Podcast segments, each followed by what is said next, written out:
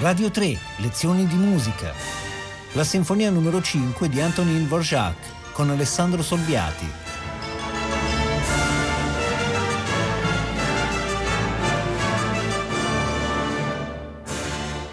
Buongiorno. Con la quinta sinfonia, composta da Antonin Dvorak nel 1875, come quasi sempre ha fatto in meno di due mesi, cioè con una velocità di composizione prodigiosa, dovrei dire, si chiude il secondo ciclo delle sue nove sinfonie. Infatti esse si possono facilmente suddividere in questo modo. C'è un primo nucleo delle prime due sinfonie, quelle ipergiovanili, scritte nel 65 a 24 anni, la prima ritenuta perduta e la seconda in, qualche modo sfuggita alla, alla distruzione delle opere giovanili da lui fatta nel 73 siamo in un pieno periodo di Dvorak del tutto sconosciuto che vive di lezioni private suonando in piccole orchestrine.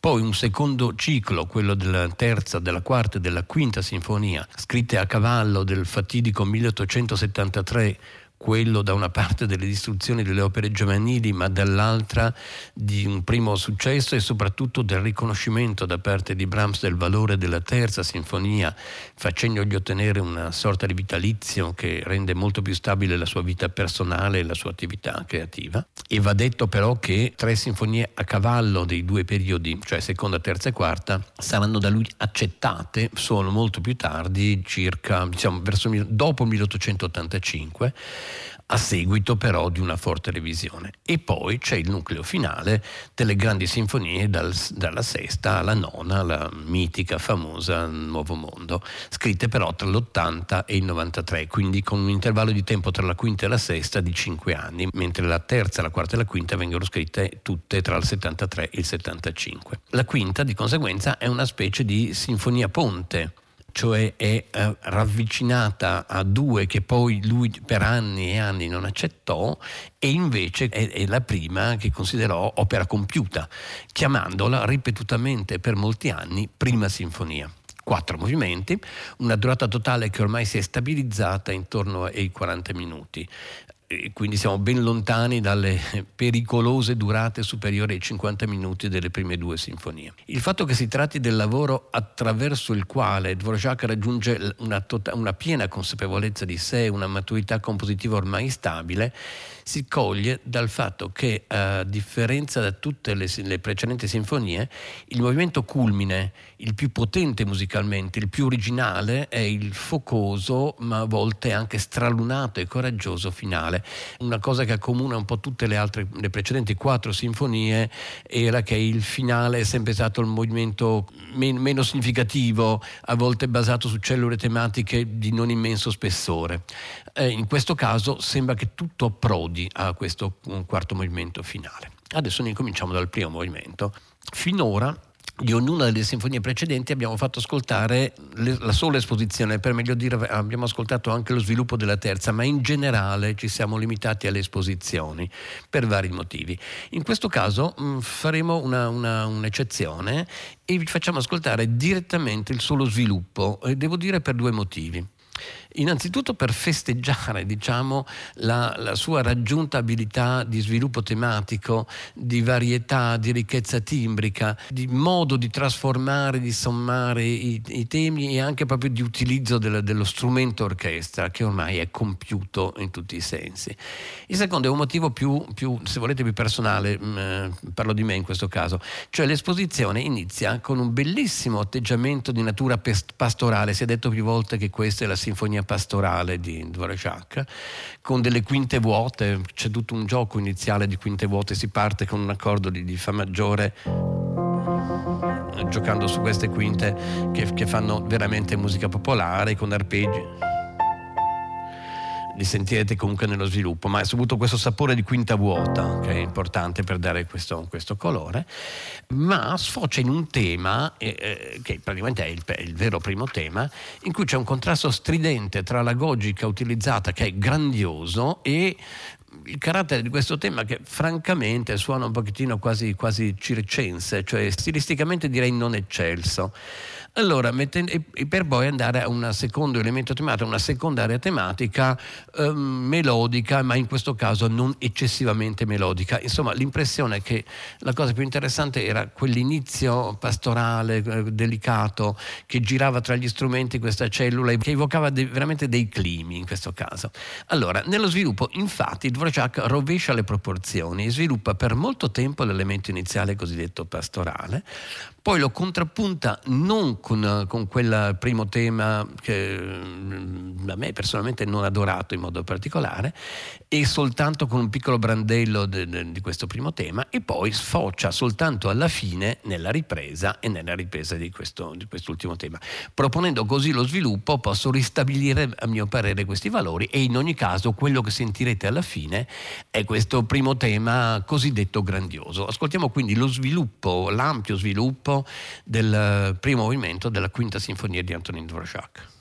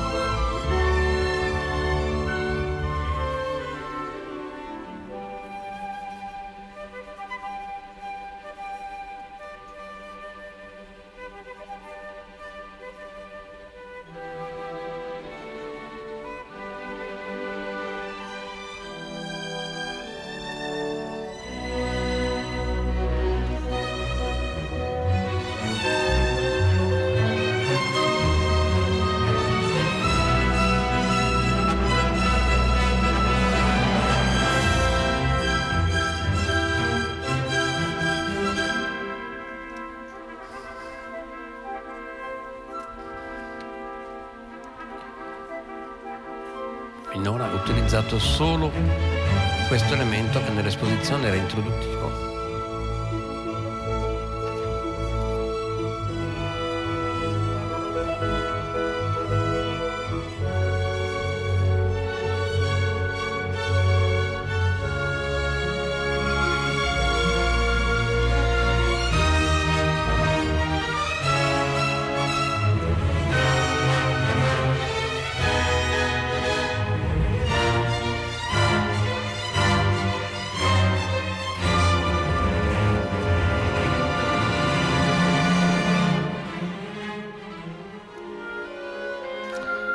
Questo sarebbe la seconda area tematica del primo movimento, con questo cromatismo.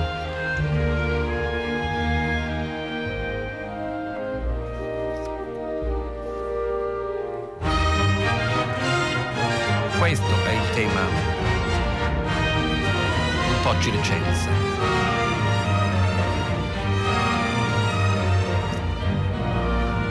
che subito viene abbandonato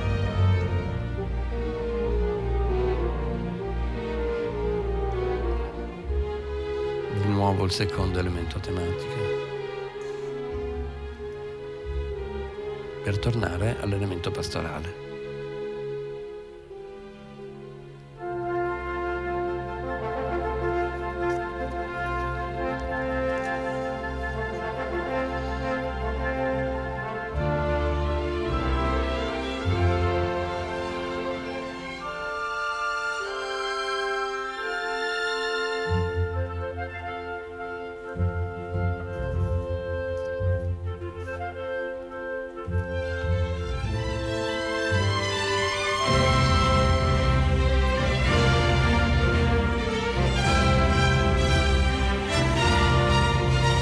Arriviamo alla ripresa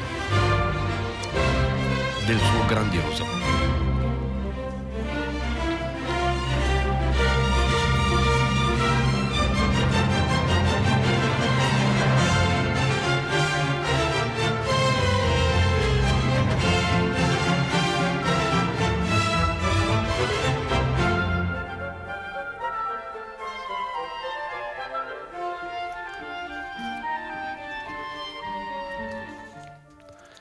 Questa mia diciamo, parziale censura effettuata su, su, questo elemento tematico cosiddetto grandioso, il fatto che stride la qualifica di grandioso rispetto a questo tipo di tema ha però permesso di ascoltare quanto sia ammirabile lo sviluppo che compie eh, del, soprattutto del, dell'elemento pastorale, la sua capacità di cambiargli carattere, di portarlo in giro armonicamente nei registri, nei timbri, nel cambiargli colore. Eh, siamo di fronte veramente a un grande sviluppo di, di, di primo tempo di sinfonia sinfonia. Eh, passiamo quindi adesso al secondo movimento della, della, sinfonia e notiamo innanzitutto che la gogica è, in tutti gli altri casi di solito era sempre, forse salvo che nella, che nella quarta, era sempre un adagio o adagio molto o adagio di molto, come diceva nella prima sinfonia. Qua siamo non solo in un andante, ma addirittura in un andante con moto. Perché lo dico?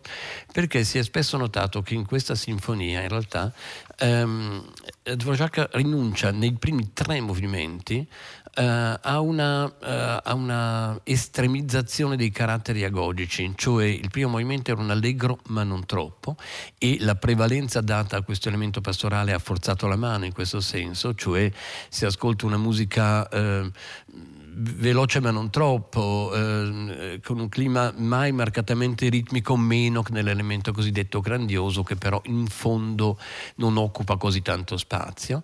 E il secondo movimento non è un adagio ma è appunto eh, una, un andante con moto e poi sentiremo che userà una, un espediente estremamente originale, eh, raro, unico in Dvorak ma raro in generale, per unire addirittura il secondo movimento con, con il terzo. L'unico che si staglierà diversissimo, in modo diversissimo, è di nuovo, eh, anche da questo punto di vista, il quarto, questo folgorante finale.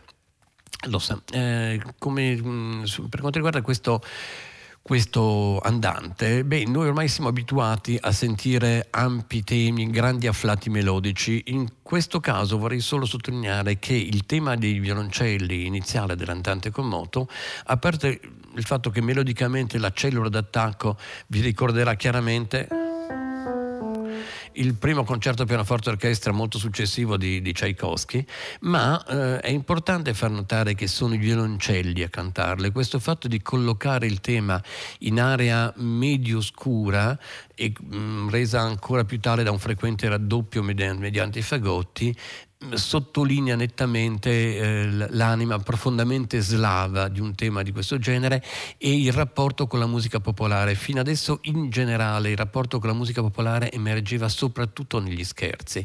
Questa è una vera e propria melodia di sapore profondamente di, di una malinconia, di tristezza, di, di colore fortemente popolare ehm, Dvorak si affeziona molto a, a, questo tema e infatti lo ripete tre volte con maggiore orchestrazione, con maggior luminosità il, e, eh, a dispiacere lasciarlo insomma e quindi noi lo ascoltiamo la sua triplice esposizione di questo bellissimo tema.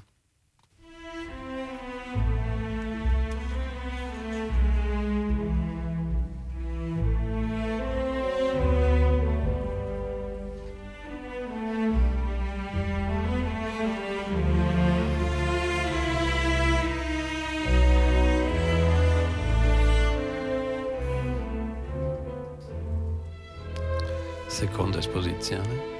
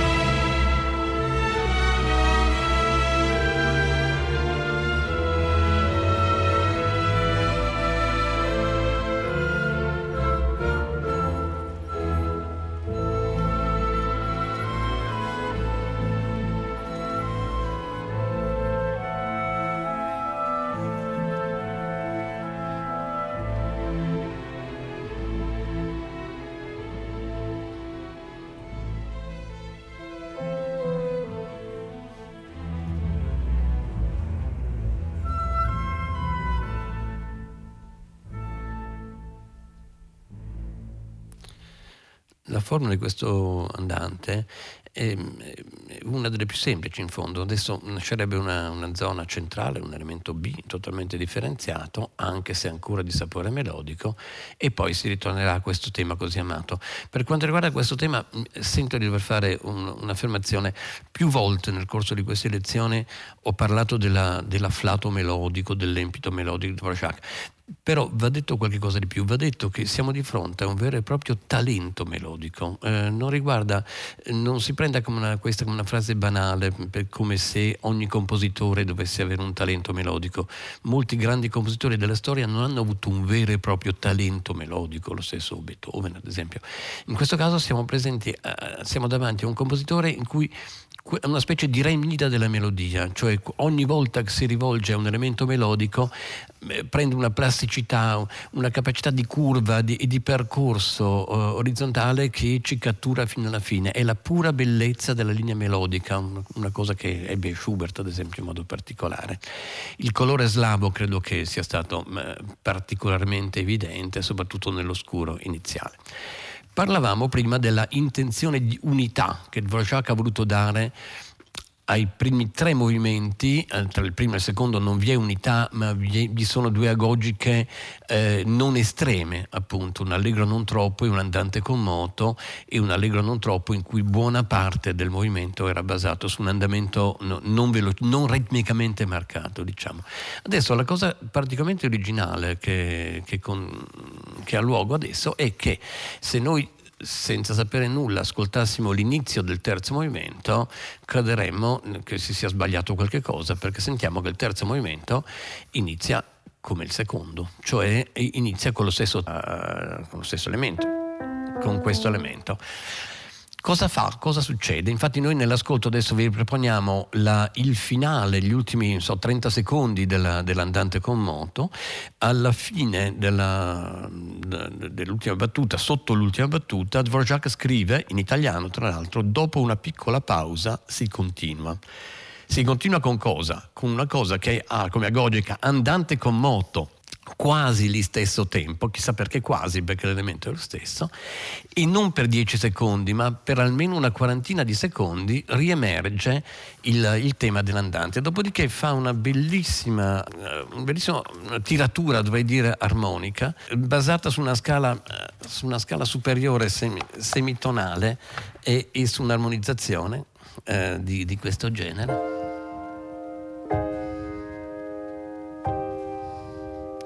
Sembra che vaghi alla ricerca di qualche cosa, arriva a una triade di, di fa diesis minore lontanissima dal si bemolle a cui deve approdare, e poi è diventata una settima dominante di alle maggiore e questo La diventa il Si bemolle del tema. E qui parte veramente lo scherzo. Ascolteremo tutta l'esposizione dello scherzo, eh, per... qui capiremo che Dvorak è definitivamente diventato un grande compositore. Freschezza tematica, capacità di sviluppo, gioia di invenzione, rigore formale insieme. È veramente grande musica. Ascoltiamo.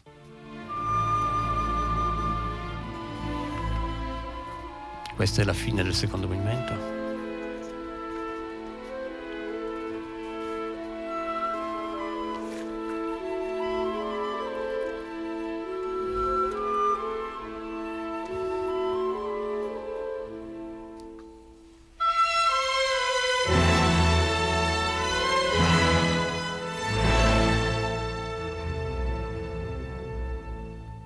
Questa è la fine la famosa piccola pausa.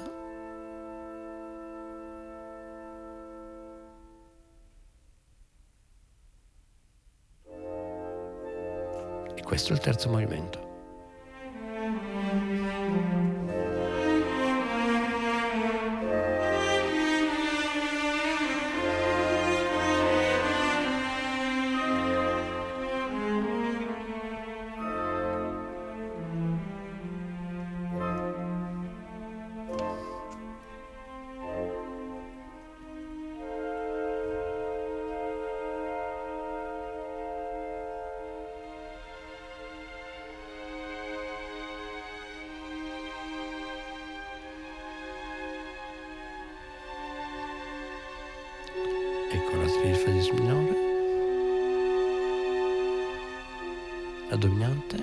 Scherzo.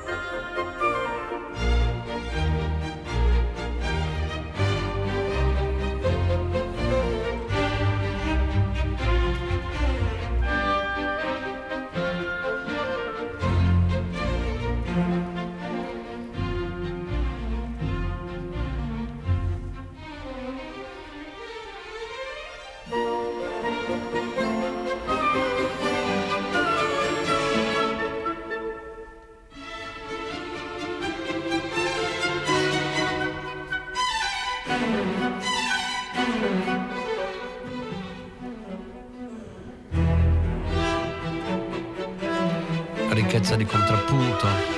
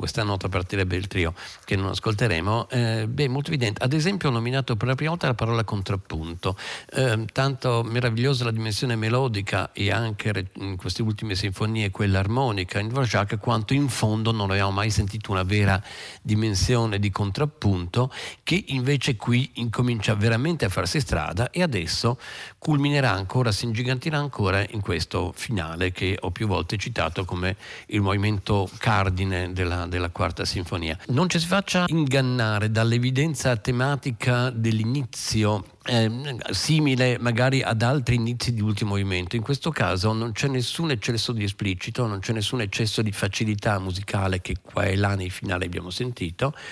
Noi faremo un ascolto piuttosto lungo del, del finale della quarta sinfonia perché eh, bisogna ascoltare, bisogna seguire questo clima inquieto, eh, questo cavallarsi di, di, elementi, un'armonia molto cromatica che cambia frequentemente, elementi che si sovrappongono, che si accostano, una specie di... Cioè, incomincia a esserci un clima febbrile, dovrei dire visionario, che ricorda qua e là taluni movimenti, forse soprattutto gli scherzi di qual- qualche futura sinfonia di Tchaikovsky. Eh, cioè il clima è completamente diverso dalla semplice giocosità in generale dei finali che fino adesso abbiamo sentito in, in Dvorak. Noi ascolteremo tutta un'esposizione, eh, tutta l'esposizione fino a una ripresa e vi prego di ascoltare questa molteplicità di elementi e la forza espressiva dei climi che è veramente impressionante. Ascoltiamola. Questo è l'elemento iniziale, molto esplicito, ma adesso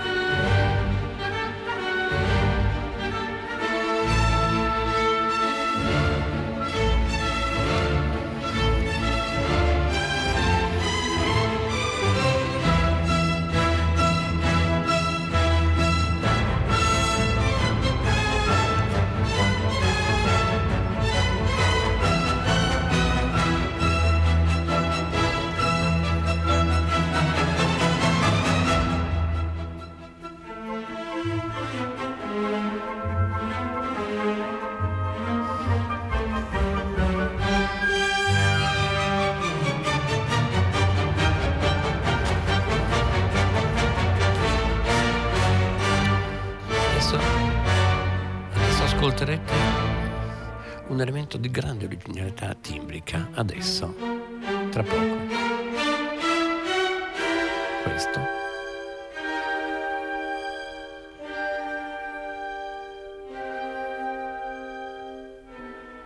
Una sospensione totale.